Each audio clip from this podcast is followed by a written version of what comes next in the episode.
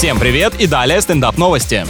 Сингапурские ученые научились с помощью смартфона управлять растением-хищником. Умный дом у нас уже есть, на очереди умный лес. Благодаря командам с гаджета и малым электрическим ударом исследователи смогли заставить цветок закрыть свою ловушку. Предполагается, что данная технология поможет получать информацию для мониторинга природных аномалий и уровня загрязнения окружающей среды. Узнавать то, что нужно ударами тока, схема проверенная еще на людях в 90-е.